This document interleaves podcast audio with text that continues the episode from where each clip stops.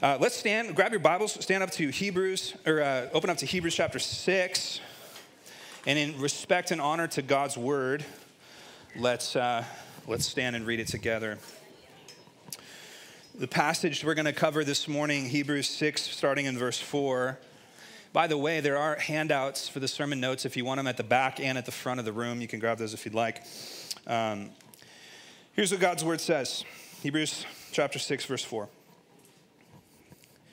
For it is impossible, in the case of those who have once been enlightened, who have tasted the heavenly gift, and have shared in the Holy Spirit, and have tasted the goodness of the Word of God, and the powers of the age to come, and then have fallen away, to restore them again to repentance, since they are crucifying once again the Son of God to their own harm, and holding him up to contempt. For land that has drunk the rain that often falls on it and produces a crop useful to those for whose sake it is cultivated, receives a blessing from God. But if it bears thorns and thistles, it is worthless and near being cursed, and its end is to be burned. Though we speak in this way, yet in your case, beloved, we feel sure of better things, things that belong to salvation. For God is not unjust so as to overlook your work and the love that you have shown for his name in serving the saints, as you still do. And we desire, each one of you, to show the same earnestness, to have the full assurance of hope until the end, so that you may not be sluggish, but be imitators of those who through faith and patience inherit the promises. This is God's word. And Father, this morning, we want to hear from you. God, may we not be dull of hearing this morning. This isn't about information transfer. This is about us needing to be transformed by the renewing of our minds. This is about us needing to have hearts that are moldable and surrendered and soft to you, Father. We live in a world of lies. We've been discipled by the world. We've been transformed by the thinking of this world. And God, we need you to transform us into the thinking of your kingdom. So God, would you soften our hearts, Lord, everyone in here this morning, including me, to feel the gravitas of this passage, the weight of this warning is exhortation. God, may we not just hear and walk away, but may we hear and apply and examine this morning. In Jesus' name. Let's sing this together. Praise God from whom all blessings flow. Praise him, all creatures here below. Praise him above, ye heavenly hosts. Praise Father, Son, and Holy Ghost. Amen. Can grab a seat.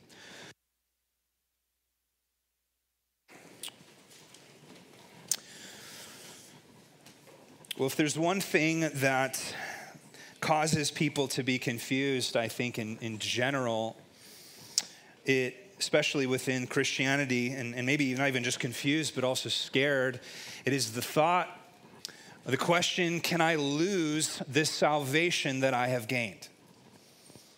Can I, can it, can it be taken, or can I lose it, or can I reject it, or can I walk away from it? Could there be a time in my life where this, this faith that I now have in Christ would no longer remain?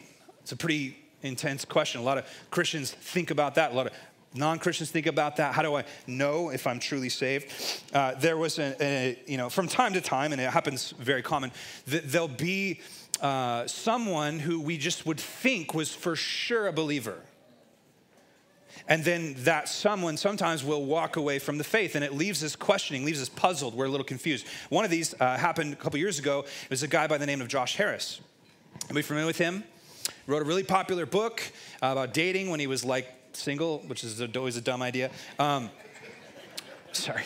Uh, yeah, wait till you, yeah, okay. Um, Anyways, he was, he was really just a, a, an impressive guy, charismatic, pastored a large church, was uh, sort of mentored by C J Mahaney in the Sovereign Grace sphere um, for, for probably twenty years, pastored, preached good, biblical, sound, expository preaching, wrote books, spoke at conferences, seemingly just fruit, right? And then a couple years ago, he denied the faith. Deconstructed himself right out of the fundamentals of Orthodox Christianity. Now, I don't know what's going to happen with, with him. We can pray for him, pray that he truly will come back to Christ. But, but that kind of stuff really messes with us, right? I mean, it's one thing when like, when like the guy that, that, you know, was hardly ever really faithful sort of falls away. But then, but then when somebody that just seemed like they were really on track with following the Lord, when they fall away, it's just confusing. It like messes with our matrix in our head. What is that all about? I'm not necessarily here to speculate about Josh Harris. It's just the first example that came to my mind. He's not the first. He won't be the last. There's a litany of particularly millennials right now, my age, people that are deconstructing their faith all the way beyond the studs uh, and actually throwing the gospel out completely. Usually under the banner or the flag of church hurt, right? Church hurt me, so Jesus must not be Lord. Deconstructing themselves completely out of Christianity. How are we to think about this? Can we be assured of our salvation? Can we know that our faith will preserve? These are questions we need to ask. And that's the question that our text is drawing us in to ask and interact with this morning.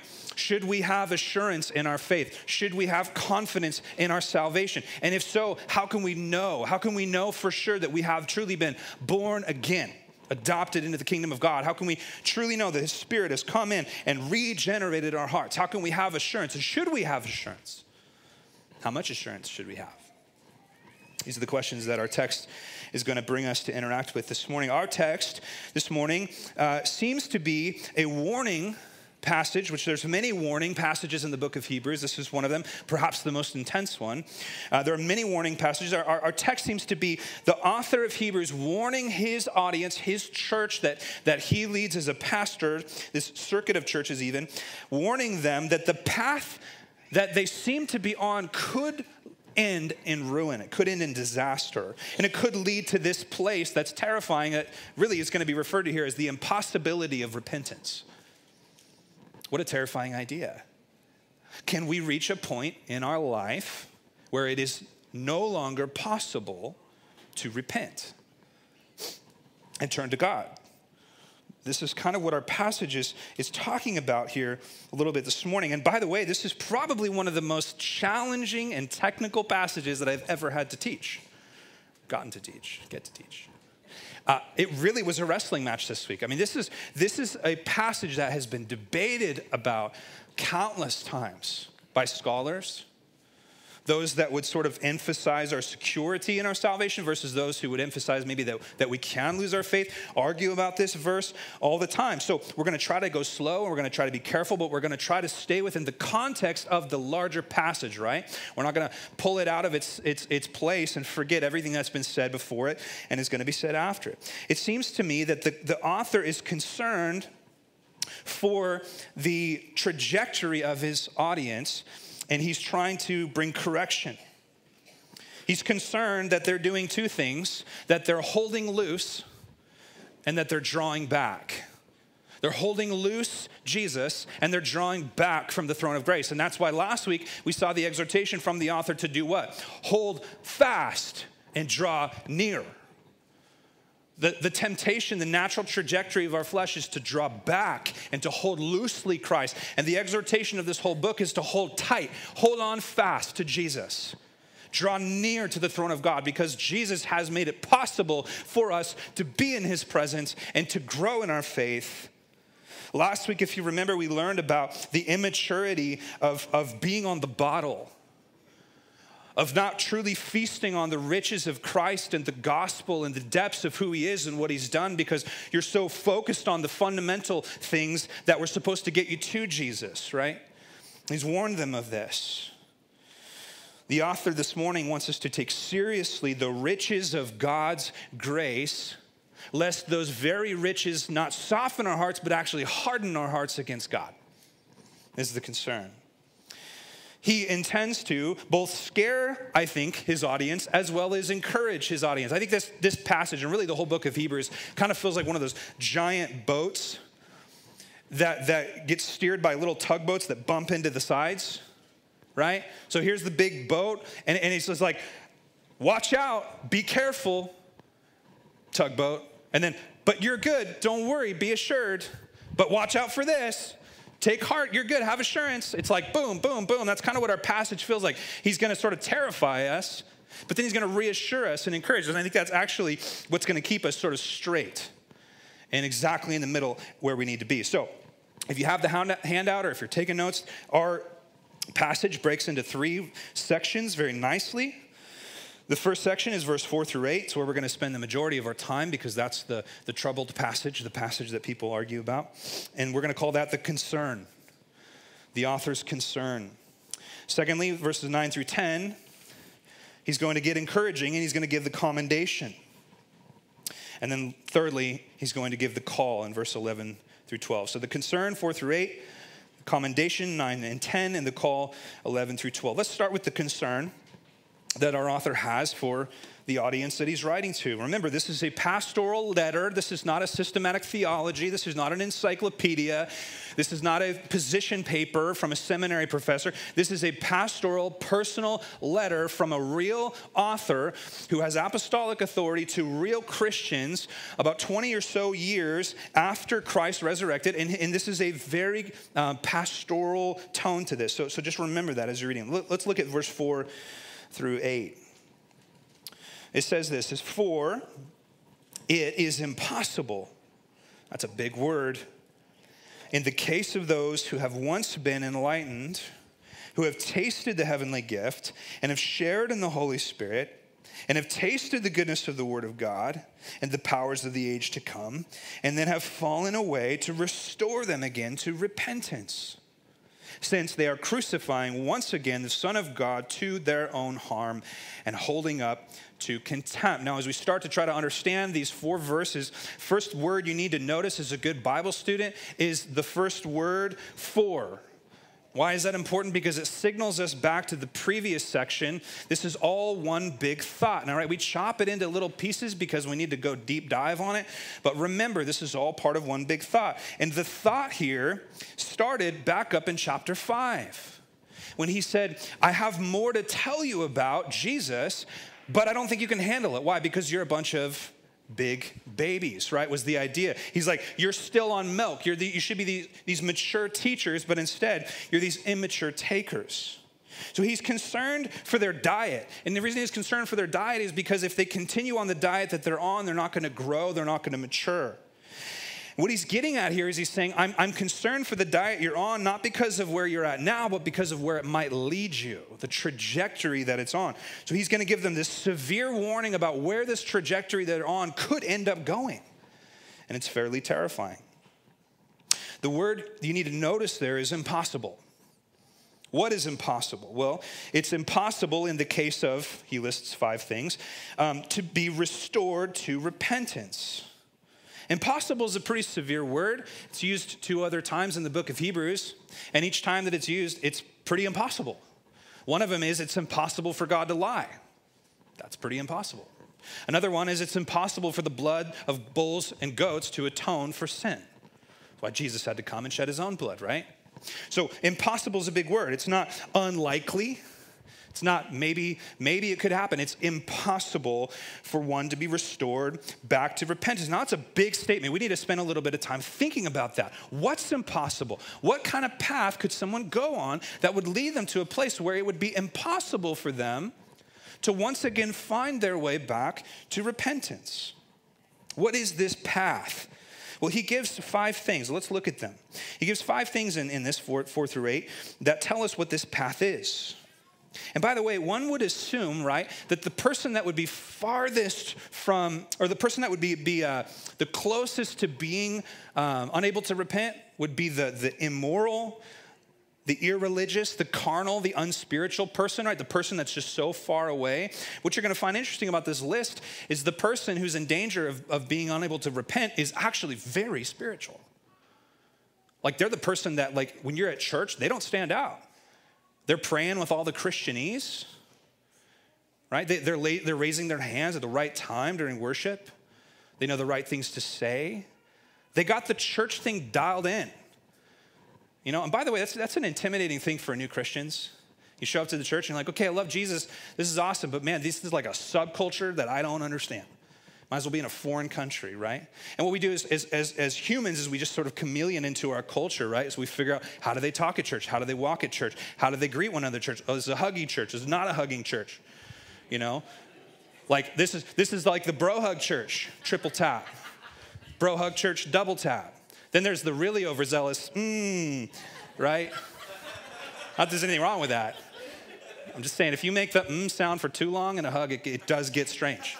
At some point, okay, I'd say like probably two seconds is good. Okay, move on from that, especially if there's back rubbing. Okay, moving on. Welcome to Christian culture. Church I grew up in was like handshake church. Hello, good morning, yes, yes. Even the ladies, like, thank you, okay. Here's the thing, the person that's going to be described here is very spiritual, okay? Here's the five things. Is impossible in the case of those who first have once been enlightened. What does that mean? It means that this person has started to see the light of the gospel. It started to break into their life, started to illuminate truth, okay?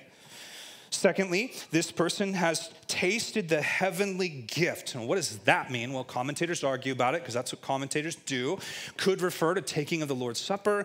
Could refer, refer just to simply tasting of the gift of the community of Christ. You know, there's a gift that is the body of Jesus. So, so this person has tasted of this gift. Thirdly, this person has shared in the Holy Spirit. That word shared is koinonia. You're familiar with that. And of course, um, th- it's unclear whether this refers to actual regeneration, born again, or if this just refers to having been uh, in a place where you've experienced the Spirit of God. I used to go to camp every year as a kid with all of my, my pagan friends, and they would experience the Holy Spirit, and they'd get saved every year. It was crazy. Like, they got saved like seven times by the time we, we got to senior year. And then they go home and nothing changed in their life. So what happened? Now, I don't think their experience wasn't real. They experienced, well, you know, you can be a non-Christian. You can be in a Christian environment. And you could feel the Holy Spirit at work. You could feel that something's different, right? I mean, how many people were actually, in, they were enticed by Jesus, how different he was. But they never actually became believers. So here you can be, you can share in the Holy Spirit. Number four, you can taste the goodness of the word. That means that you even enjoy the Bible. You know how many scholars write on the Bible for a living that are not Christians? A lot. You know how many secular universities have classes on the Bible that are led and taught by seminary profs that are not even Christians? They just think the Bible's fascinating because it is. You can taste of the word, the goodness of the word of God. And lastly, this one's interesting. He says, you can, they've, they've tasted the powers of the age to come. What does that mean? That means that the future, I'm going to use a big word, eschatological, that is the future things of God, the future eschatological kingdom of God is breaking into this moment right now. You know, that's what happens when the Holy Spirit is working. It's what happened on Pentecost. It's what happened in the early church. It's what happens all the time. Whenever Christians live kingdom lives, God's future kingdom breaks into the now. It's the craziest thing. So put it all together. He's saying it is impossible for someone who has experienced all of these things. They've seen the light of the truth. They've feasted on the goodness of the word. They've taken part in the koinonia of, of the Spirit. They've taken part in the body itself, yet have fallen away to be restored. Okay, what does that mean? What's the big idea? Actually, the, the best way to answer that question is with the text itself. Look at verse seven. The author helpfully gives us this beautiful parable that actually explains what he's talking about. Let's look at it, verse seven. For the land that has drunk the rain that often falls on it and produces a crop useful to those for whose sake it is cultivated, receives a blessing from God.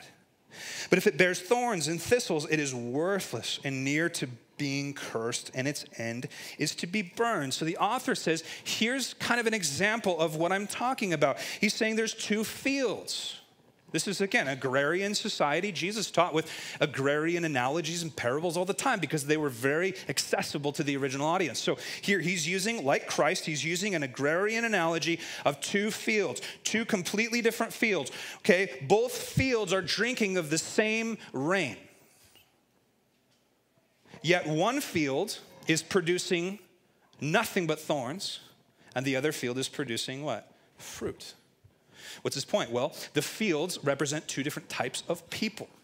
The rain, of course, is what? It's the grace of God, the five things that we just looked at.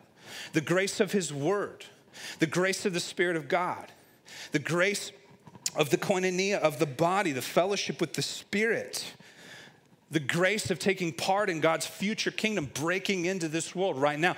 That's rain. It's raining down constantly.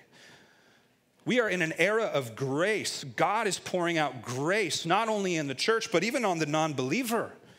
He's allowing non-Christians all the time to, to experience and, and, and, and sort of feel the goodness of God's grace. The rain falls on it. What's the point, though?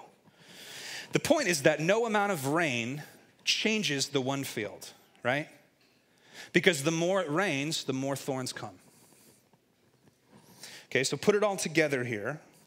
He's saying that there comes a point where, listen, the grace of God will no longer soften your heart. It will only harden the heart. Elizabeth Elliot famous, famously said, the same sun that hardens the clay melts the wax. Have you ever noticed that the goodness of God has one effect on one person and a completely different effect on another person? Have you ever noticed that? Have you ever noticed that Jesus preached the same message to the crowds? Some of them worshiped them, some of them worshiped him, and some of them killed him? What's the difference? Rain, it's coming down on two different fields. One field sees the goodness of God and it leads to faith and worship and repentance, which is the posture of a believer. The other field is taking in the same rain and it's leading to nothing but hatred for God. This is what he's saying here. We need to be careful at what we're doing with God's water. Do you feel that? You need to be careful because what you can do is you can go, yeah, I really like God's stuff. I like his church. I like his Bible. I like, I like his blessing. I like his morality. Good. I love this stuff. I just don't like God.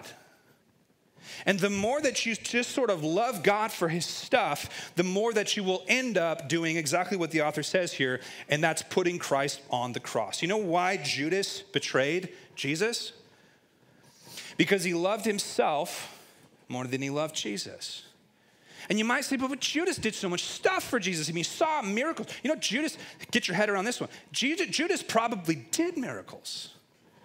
Ever think about that? Judas probably preached just like the other guys. Remember, Jesus sent them all out two by two to go preach the kingdom and heal. So Judas did all the same things. He received all the same mercy. He drank from the same cup in many ways. He even had his feet washed by Christ, which happened to be the last thing that Jesus did for him right before he went to betray Jesus, remember? How could something so good as your rabbi, Jesus, washing your feet, lead you to instantly leave the room and betray him to death? Because the more Judas drank, the harder it got for him to repent. Why? Because he loved himself. He loved his, he loved Jesus' stuff, but he didn't really love Jesus. So he never surrendered his heart. He never actually bowed his knee. The same thing was true of the Pharisees. The Pharisees were interested in Jesus, but they weren't interested in Jesus. They killed him because he was competing with their franchise in this world. He, they killed him because he, or they threatened their position, their posture, their power, their stuff, their money. That's why they put him on the cross.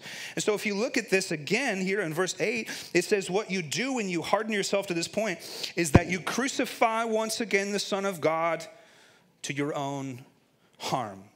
Why would he say that? Because if you are not actually interested in Jesus for the for the for, for Jesus himself, there is only one thing you'll do, and that is to kill him. Because at some point, listen, at some point, there's only one throne in your heart. And either you sit on it or Christ sits on it. So this is what I think happens. Like, a lot of people come into the church and they go, this is kind of cool. These people like me. They're nice to me. This is what I did all through high school. I'm like, man, I, I, these friends are kind of kind of hard to get along. At church, everyone just likes me. And this Bible thing, hey, this is cool. Like, this is interesting. I can get on board with that. And worship seems cool. And, like, I like this idea. I feel something when I come to church. I feel good about it. And it just sort of appears like this person is really coming to Jesus, but really what they're doing is they're enjoying the, the trappings of Christ. They're enjoying the outworkings of Christ in his community, but they're never actually surrendering to Jesus. And you can only do that for so long. At some point, you're going to go, you know what? Jesus isn't really giving me what I want anymore. And if you do that, what I think happens is you become inoculated to the gospel. And I think that's kind of what he's talking about here. You know what inoculation is? Where you get just enough of something to not get something. They give you just enough of the virus. I know that's a triggering word right now. I'm sorry. I apologize. Just take a breath. Breathing exercises. I know even the word, even the word vaccine. Okay. We're good. You need a minute? Yeah? Okay. Um, okay, the idea is you inoculate, you give someone enough of the disease so that they can't get the disease. And I think what he's talking about here is, I think what he's saying is, is that you're, you're getting enough of Christianity and enough of the blessings of God that, that you actually think you've experienced Christ, but you haven't. Because you haven't actually experienced the joy, listen to me, of surrender to Jesus. Do you know what the call to be a Christian was? It wasn't a call to come experience blessing. It wasn't a call to make your life better. It was a call to die to self and to worship Jesus. It was a call to take yourself off the throne of your own heart and to put Christ there and say, you have authority. You're my king. You're my savior. I'm dead to this world. I'm born again into the next one. That is why repentance and faith are the same. They're part of the same coin. You're, you're saying, I'm choosing to surrender to Christ. And if you've never done that, at some point, Christianity becomes dull because you're not actually born into it. You've just simply experienced some of the joy of it. I think that's what he's talking about here. Now, I'm kind of giving away, if you will, uh, my position on this. But I think the case makes itself from the text. Now, we need to stop for a minute before we move on because this is not the whole passage. There's more. We need to stop just, just briefly and take a few minutes. On the bottom of your notes on the second page, I wanted to just spend a few minutes really thinking this through because some of you might be thinking, okay, what does this mean? Does this mean I can lose my salvation? Does this mean I can't lose my salvation? I want to try to answer just really quickly three questions that I think are the biggest questions that come out of this passage. So the first question I think, I think you're probably going to ask is, does this mean you can lose your salvation? Now, there's three majority positions within what, what we consider Orthodox Christianity That, that, that see this verse saying three different things. And by the way, we can disagree on this. It's okay. Everybody take a deep breath. Okay, we can disagree on this. It's okay. This is not a divide over issue. But it's worth talking about. There's three different positions. The first position, it all comes down to whether or not the, pe- the people that um, Hebrews is talking about are believers or not. Okay? The first position is that the, the people being described here, the person being described here is a Christian losing their faith. Walking away from Jesus. That's the first position, that they were born again and then they were unborn again, that they were regenerated and then deregenerated, that they at one point were saved and then at another point are no longer saved. That is, the, that is one of the positions. Another position is less common, is that this is talking about believers just simply losing out on rewards. Okay, I don't think that position holds much worth, but it's, it's out there. The third position is this, that this passage is not talking about born-again believers. It's talking about people that experienced Christianity, but were never truly saved. Were never truly born again. And that's the position I'm going to argue for, okay? That's the position I'm going to argue for. And I'm going to do it in three ways. I think there's three reasons that this is not talking about believers. It's talking about unbelievers. First of all, the passage itself. If you spend time interacting with the passage itself, you're going to find, uh, I think, logically, that this is referring to non-Christians. The first reason is the list that's given here seems to point to people that have tasted of Christianity but have not necessarily actually believed it. You notice the word tasted is used multiple times in the list. It seems to me these are people that are tasting of Christianity but have not actually been born again. Another reason is I want you to think about the parable that's given. We have two fields. Does the one field start out growing fruit and then grow thorns? Does it? No. The one field always bears thorns. The other field always bears fruit. So this doesn't seem like a field that starts out bearing fruit and then loses its fruit. It doesn't seem like that's what it's saying here. The third reason is in verse nine, and we'll get there in a minute. I'll point that out in a second. Uh, so just hold, hold, your, hold that thought. Now, not only do I think the passage points to this, the Bible has tons of examples of what appear to be converts ending up not truly being converts, not truly being saved. Let me give you some examples. We have Jesus gave the parable of the wheat and the tares, remember? We have the wheat. Somebody came in in the middle of the night in the dark and sowed tares into the wheat. And, and the, the, um, the farmer comes up to the owner or whatever, and he says, do you want me to go remove all the tares? And nope, just let them grow up. And as they grow up, it will begin to become clear who is wheat and who is tares, right? Uh, so the idea, though, is not, oh, no, wheat became tares. It's not, it was wheat and then it turned into tares. That, that's not what it says. Same thing with sheep and the goats, right? At one point, there'll be a great separation. Sheep being those who belong to Christ, goats being those who don't. The separation is not, oops, these goats turned into, or these uh, sheep turned into goats. Doesn't say that, does it? Here's another one. The, the kingdom is like a big net, catches a bunch of fish, catches some of the right fish and some of the wrong fish, and when they get into the boat, there's a great sorting that happens. It doesn't say that these fish turned into another kind of fish. It seems very logical from the scripture that there is two types of people, those in Adam and those in Christ. Not those in Christ who somehow lost their salvation and went back to being in Adam, in sin and fallenness. Not only that, oh, by the way, think about the throne room, right? There will be those who will come to Jesus and say, look at all the stuff we did. We cast out demons. We did all these mighty works. And what is Jesus going to say to them? I never knew you. Yeah, that's great. You experienced, you tasted, you enjoyed. You, you did stuff, just like Judas even. You did stuff. The Holy Spirit maybe even worked through you. That's common grace. But you never bowed the knee. You never truly received Christ. You were never truly born again. One last reason I think this is the, the right position is the Bible has a lot to say about what has been referred to as the perseverance of the saints. That means that if God saved you when you were dead in trespasses and sins, you better believe God's going to get you the rest of the way. Okay? If God got you when you weren't looking for him, I'm pretty sure he can make sure that you get all the way to the end. Let me give you just a couple passages. Romans chapter eight, verse twenty-nine, uh, it's known as the golden chain, and I'll tell you why in a minute. Paul says, for those whom he foreknew, he also predestined to be conformed to the image of his son. That's why we're saved, to be conformed to the image of Jesus, in order that he might be the firstborn among many brothers. Now note here, and those whom he predestined, he also called. And those whom he called, he also justified. And those whom he justified also what? Walked away? Glorified. What is glorified? It means you make it to heaven.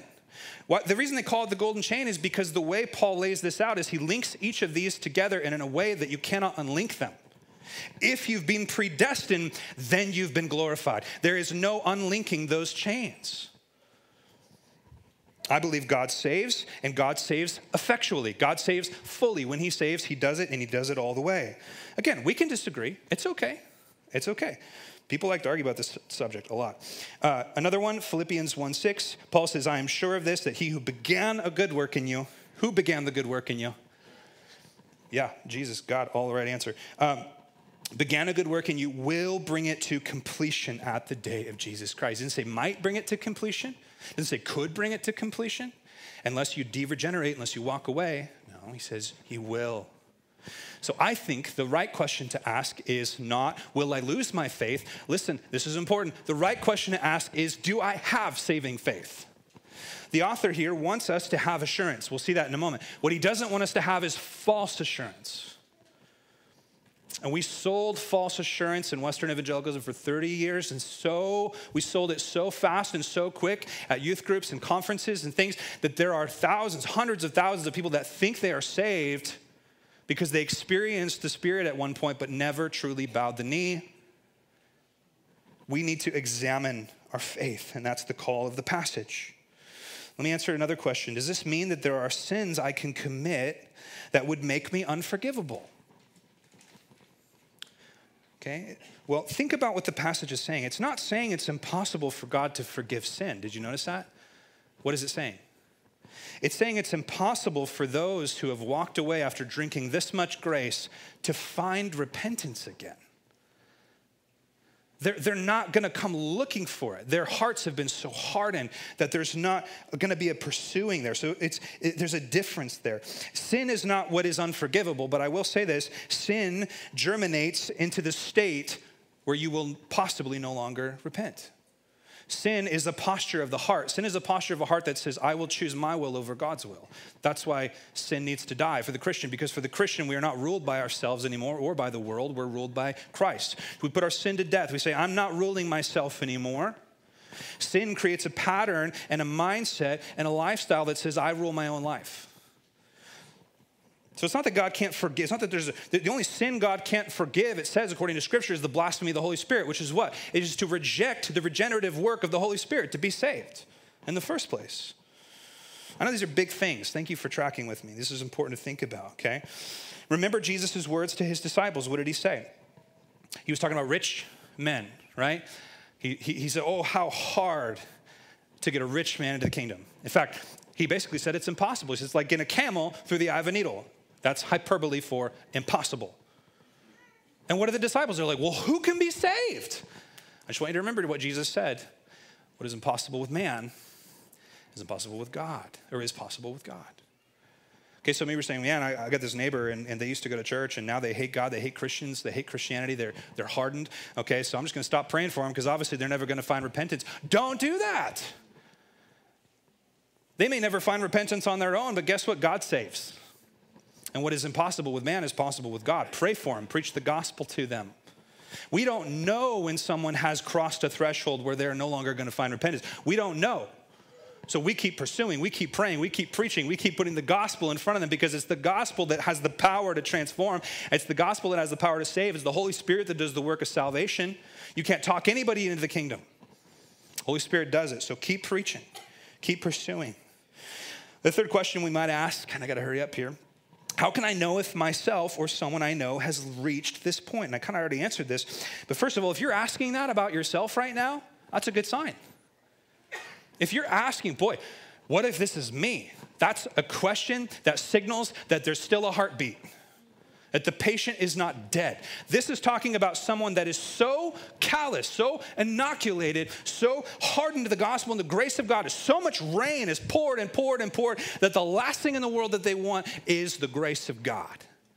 So if you're sitting here and you go, maybe that's me, good. That's the purpose of the passage. It's the tugboat bumping into you saying, hey, watch out. Because as Christians, I would argue we should have assurance. We should have assurance. It's something God actually wants us to have. It's something we can have. It's something we should pursue. We shouldn't have to sit around worrying every day whether we're a Christian. And we'll talk more about that in a minute.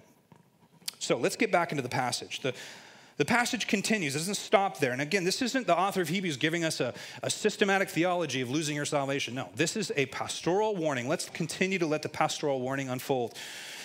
Now we get into the commendation, if you're following along on the notes. The commendation, verse nine. Though we speak in this way, speak in what way? Warning, watch out, this could happen. Though, though we speak about this, yet, he says, in your case, beloved, that's a very endearing word, by the way, only used once in Hebrews, and it's right here, loved ones, cherished ones, beloved. He's very affectionate toward these. Even though we just called them babies, he still loves them, right? That was last week. Beloved, he says, we feel, now I don't know who we is. Maybe he's got a mouse in his pocket. Maybe, I don't know. I was curious about that this week. We feel sure of better things, things that belong to what? Salvation. So he says, here's something that can happen, but I don't think it's going to happen to you.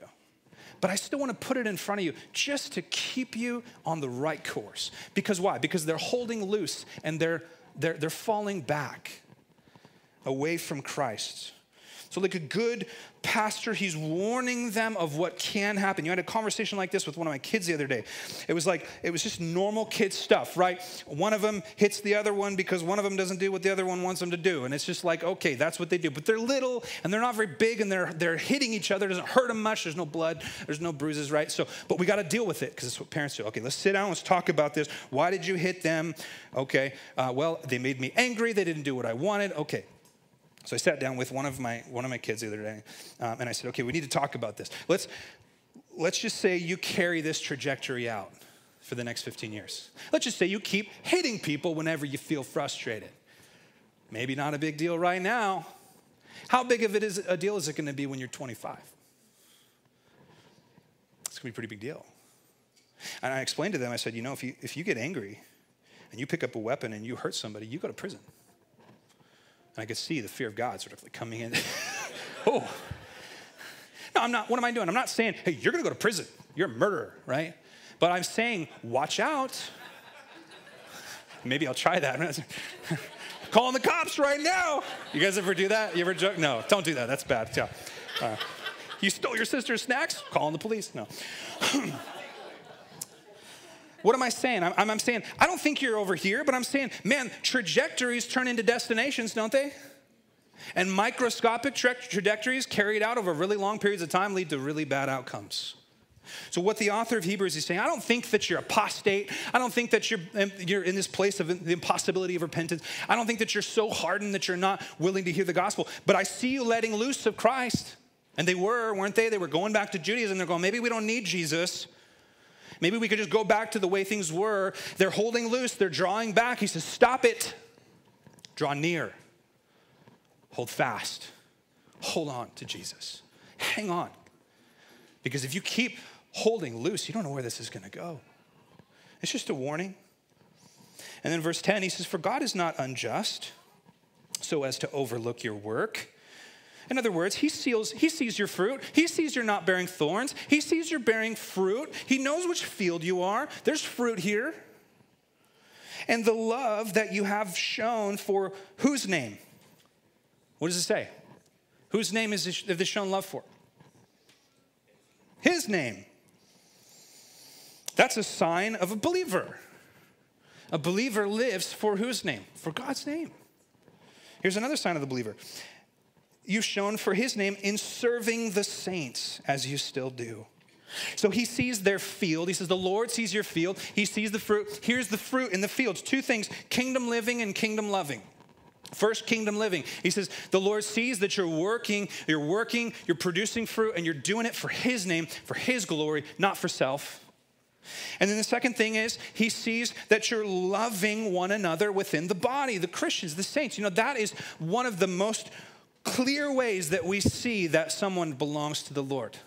They will know you are Christians by your what? By your love. We learn this in First John. Jesus tells us this. Like, they're going to know who you are by the way you love one another. It's not just squishy love in general. It's this particular fearsome, committed love for the saints within the body, one for another. Brothers and sisters loving each other in radical ways. He's saying that God is looking and he sees this fruit. And he knows that you're a fruit-bearing field. The sign of the believer is not charisma or power. What is the sign of the believer? It is humility, it is affection for the body, and it is faith, and it is trust in the Lord Jesus. And we get those things flipped. We assume maturity means you're really charismatic, or maturity means you're really gifted, or maturity means you know a lot, or maturity means you're really a powerful presence in the church. Okay, all that can be fake. All of it. All of that can be done for yourself. Every sermon, this is terrifying. Make it real. Every sermon, I could come up here and preach for fifty years, and it could all be for me. That's terrifying. How's that possible, Sam? Well, well it's, it's kind of cool. It's kind of fun to get up here and preach the word. Only God knows if I'm doing it for him, if I'm doing it for the love of the body, if I'm doing it for the love of the church, the love of the saints, the love of God's glory, if I'm doing it for myself. Oh, Lord, protect me. We have to recognize that the measure of maturity is not charisma or power or effectiveness. It's humility, trust in God.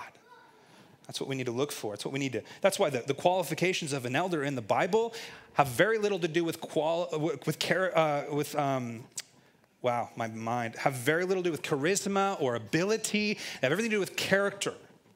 Is God doing a work in your heart by his grace? Is the reign of God producing fruit in your life? Okay, the fruit of the Spirit, love and joy and peace and patience, okay? Not just the flashy things. There's a whole First Corinthians twelve through fourteen. There's a whole, Paul's whole point there. It's not about the flashy gifts. It's not about the, the, the charismatic things that make you look really good on stage. It's about the things that nobody sees.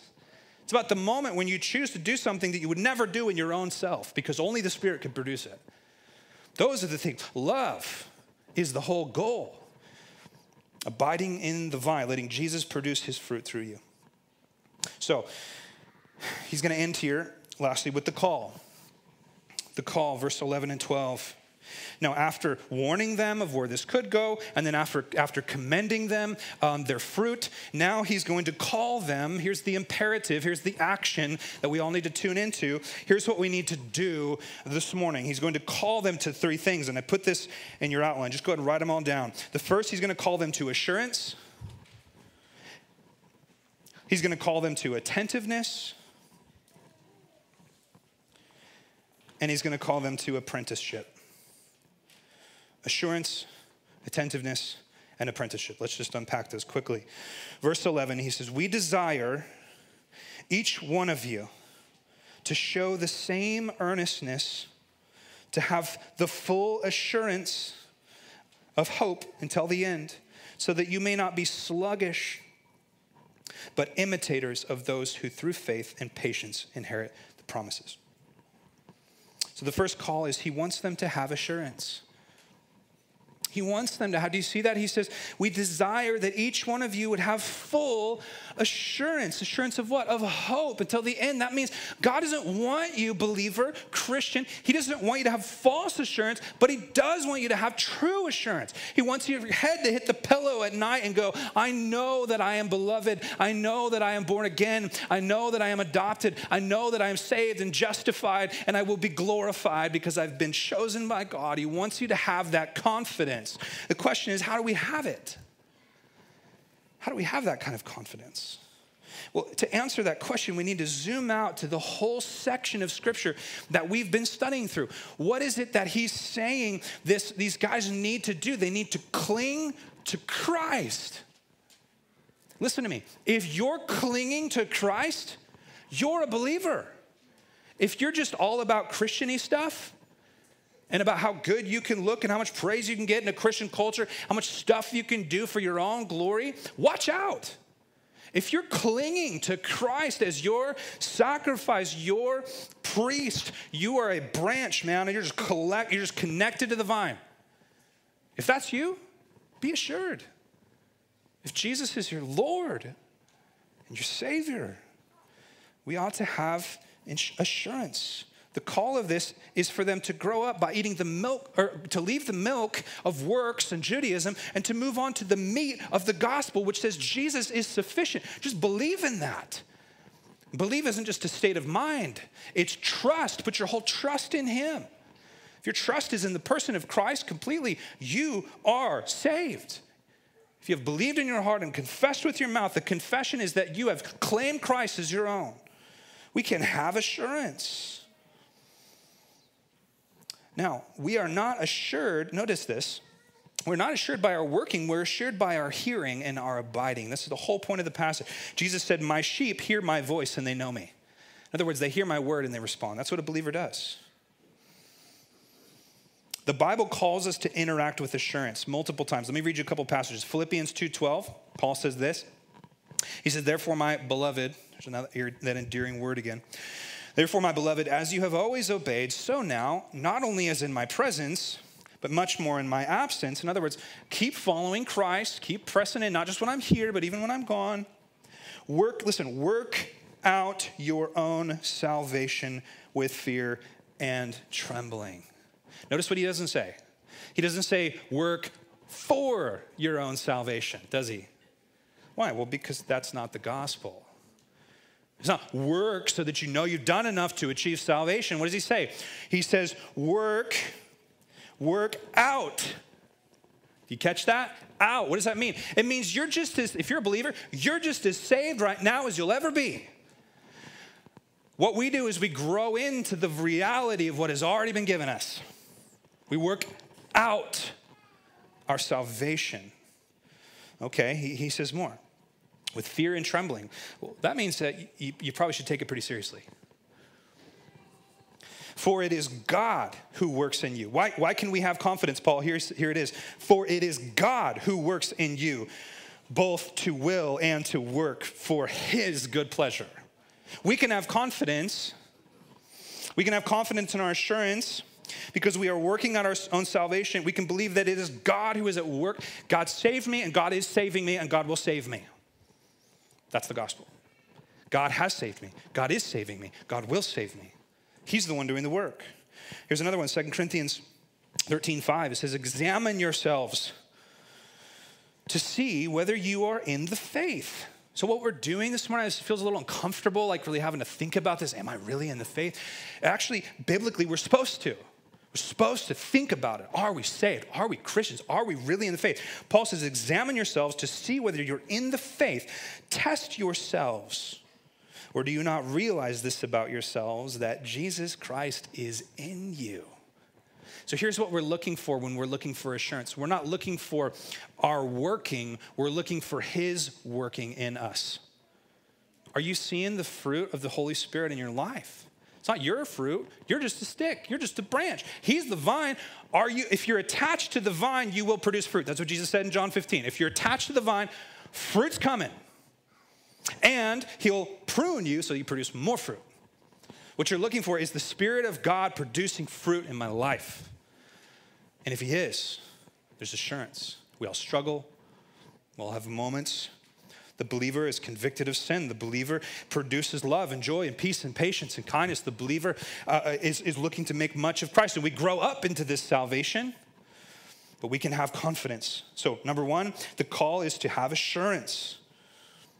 Number two, the call is to have attentiveness. Attentiveness, look at what he says. He says, so that, well, let's start in verse eleven. We desire each one of you to, have, to show the same earnestness, to have the full assurance of hope until the end, so that you may not be, note the word, sluggish. Okay, for those of you that, that like to study the Bible and how it's written, this forms what's called an inclusio with an earlier verse. Uh, you can write it down in earlier verse, chapter five, verse eleven, where he said, about this we have much to say. It is hard to explain since you have been dull of hearing. That word dull is sluggish, same Greek word. What he's doing here is he's putting a giant book in and he's saying, this completes the section. And the whole point of this section can really come down to this. Be attentive. Don't be sluggish. Tune in. Take it seriously. I really want you to see this. Don't tune out. We're almost done. He's, he, I want you to note that attentiveness comes as a result of assuredness. Look at it. Look at it. He says, we desire each one of you to show the same earnestness, to have full assurance of hope into the end, so that you may not be sluggish. What is he saying? He's saying that if you're assured, you will be attentive. Now, that's counterintuitive, right? Think about it. This is a lot of the reason people don't like the doctrine of assurance. If you're too comfortable, if you're too sure of your salvation, then you, you might not be attentive. Not if you're a believer. Not if the Spirit of God is in you. What, what he's saying here is he's saying that if you have assurance, then you will be attentive. What that means is this, is that, to put it as simply as I can, when you know who you are, you will know whose you are, and you will know what to do and how to do it. When you know that you belong to the Lord, guess what? You live like it. So it's not that we need to, to be really scared all the time and that'll force us to live right for the Lord. No, it's in our assurance. It's in the comfort of knowing that God has justified us, saved us, predestined us, elected us, bought us, adopted us, put his spirit within us. It is out of believing those realities that come the works of attentiveness and holiness and love for the saints. When we know who we are, we know how to act. That's why the gospel always comes first. That's why Paul in his letters, he always laid the gospel down first. And then he said, now believe this and you'll know how to live. Read the book of Ephesians. Read the book of First Peter. All of the, all of the epistles start with who you are, and then they tell you how to live. If you don't know who you are, you won't know how to live. You need to know who you are and whose you are, and you'll know how to live. We always go back to the gospel. If you're struggling with sin in your life, struggling with doubt, struggling with anything in your life, the answer is to go back and believe the gospel. And out of that will flow attentiveness. Lastly, really simply, I love this point. He calls them to apprenticeship. He says, verse twelve, so that you may not be sluggish. But instead, he says, but imitators, note that word, imitators of those who through faith and patience inherit the promises. You know what imitator, we know what imitators means? Discipleship. He's saying, look, I want you to have assurance. I want you to be attentive. And the way that you're going to grow is by finding someone that loves Jesus, that you see Jesus in, that's been following Jesus longer or stronger than you, and go copy them. It's very simple. That's an amazing strategy for growth for the believer. Go do what other Christians are doing. It's, it's, it's apprenticeship. That's what Jesus modeled in discipleship. So I just want to encourage you guys. I just want to encourage you guys. Focus on me. I want to, I want to encourage you guys to, to copy somebody that's godly. Well, how do I know what kind of person to copy? We learn right here. Faith, patience, love for the saints, work for God's name. Who does it say that we're supposed to copy? We're supposed to copy those that have faith and patience to inherit eternal promises. So not just the most winsome person, not just the most powerful person, not just the most charismatic person, not just the most flashy person. It's the person that's the most humble, that's the most patient, that has the most faith. Those are the people who are like, man, I want to be like that person. It's probably the person in the room that's not the loudest. That's the person we need to imitate. So in conclusion here, the call of the passage, this whole passage that we're studying, is to not hold loose, it's to hold fast, and it's to draw near to Christ and to have assurance, to make our calling and our election sure, to open our ears, to eat the meat of the gospel, to cling to Christ. That's the Christian life. The Christian life is abiding. That's what we do. Amen? Why don't you stand? We'll sing another song. And Jeremy can come on up. Father, we thank you for passages like this that are technical, and they force us to lean in and, and open our ears and think critically. My sense from this passage, Lord, is, is not condemnation, but calling. Lord, you're calling. Maybe people in this room right now that have been around church before, maybe they've heard the gospel, maybe they've, they've experienced some of the good things that you have, but they've never really bowed the knee. I just pray, Holy Spirit, you would press them with your goodness, that your goodness would lead to repentance, that the sun would melt the wax, not harden the clay, that they would not be, that we would not be inoculated by your goodness, that your goodness would win us over and soften our hearts. Lord, I pray that everyone in this room would make our calling and election sure, that we would test our faith, and that we would walk away more assured and more confident, Lord, of your grace and of your goodness. So, Father, as we pray this, play this last song, I just pray for our time of reflection. Pray, Lord, that we would all consider these things, Father, as we sing to you. In Jesus' name, amen.